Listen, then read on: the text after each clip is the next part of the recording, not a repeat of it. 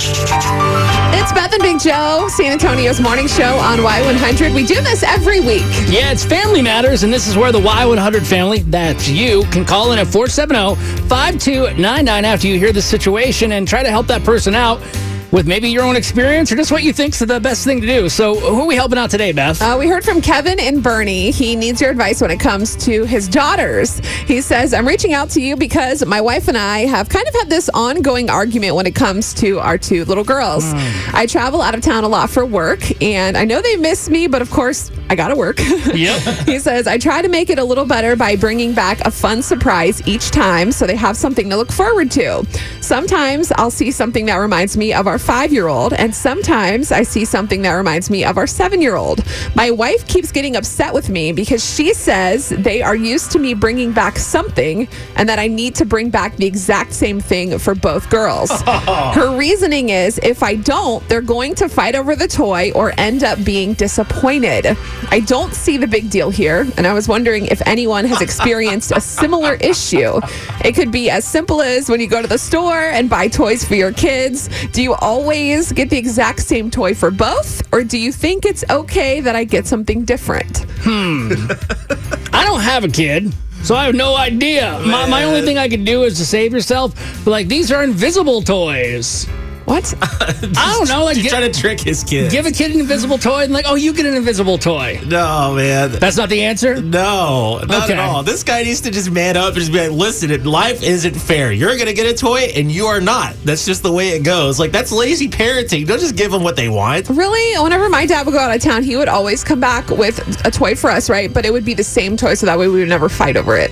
If it was like on. the only Could difference would be like though? a different color, or if it was like a stuffed bear, and then one would get like a stuffed cow or something like that. I just wouldn't want to argue with Beth if she was my daughter. I'm like, okay, honey, here, you get a toy. I wasn't a spoiled. I mean, I was spoiled, but I wasn't a brat. Like my parents still raised me with like, Like, rules and like you can't talk while- back and like you will get.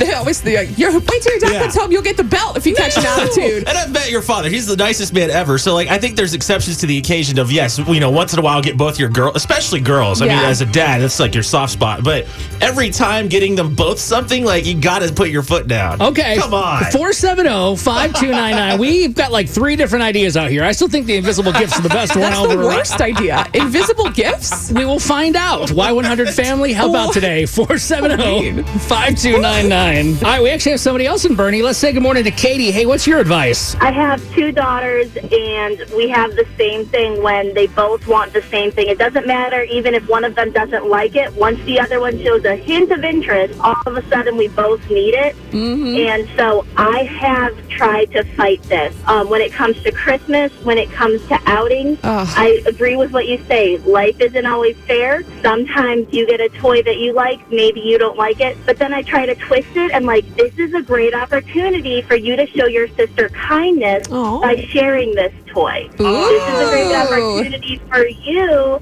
to show your sister, oh, look, she's sad. Why don't you cheer her up? Because Oh. I don't need two of the same puzzles, two of the same dolls. Hmm. We've played that game because my girls are only 21 months apart.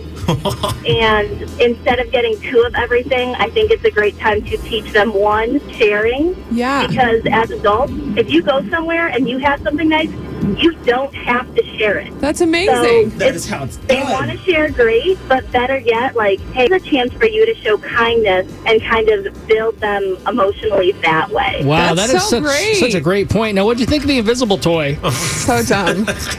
Like, My kids would probably still fight over it.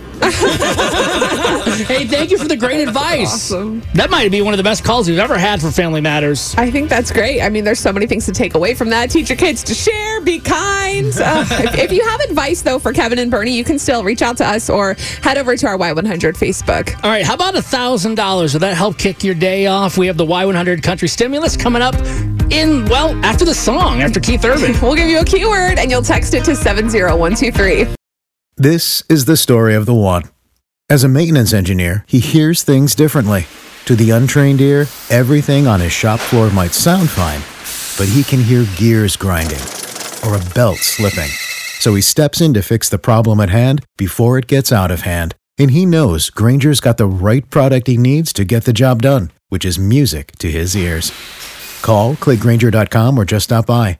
Grainger, for the ones who get it done.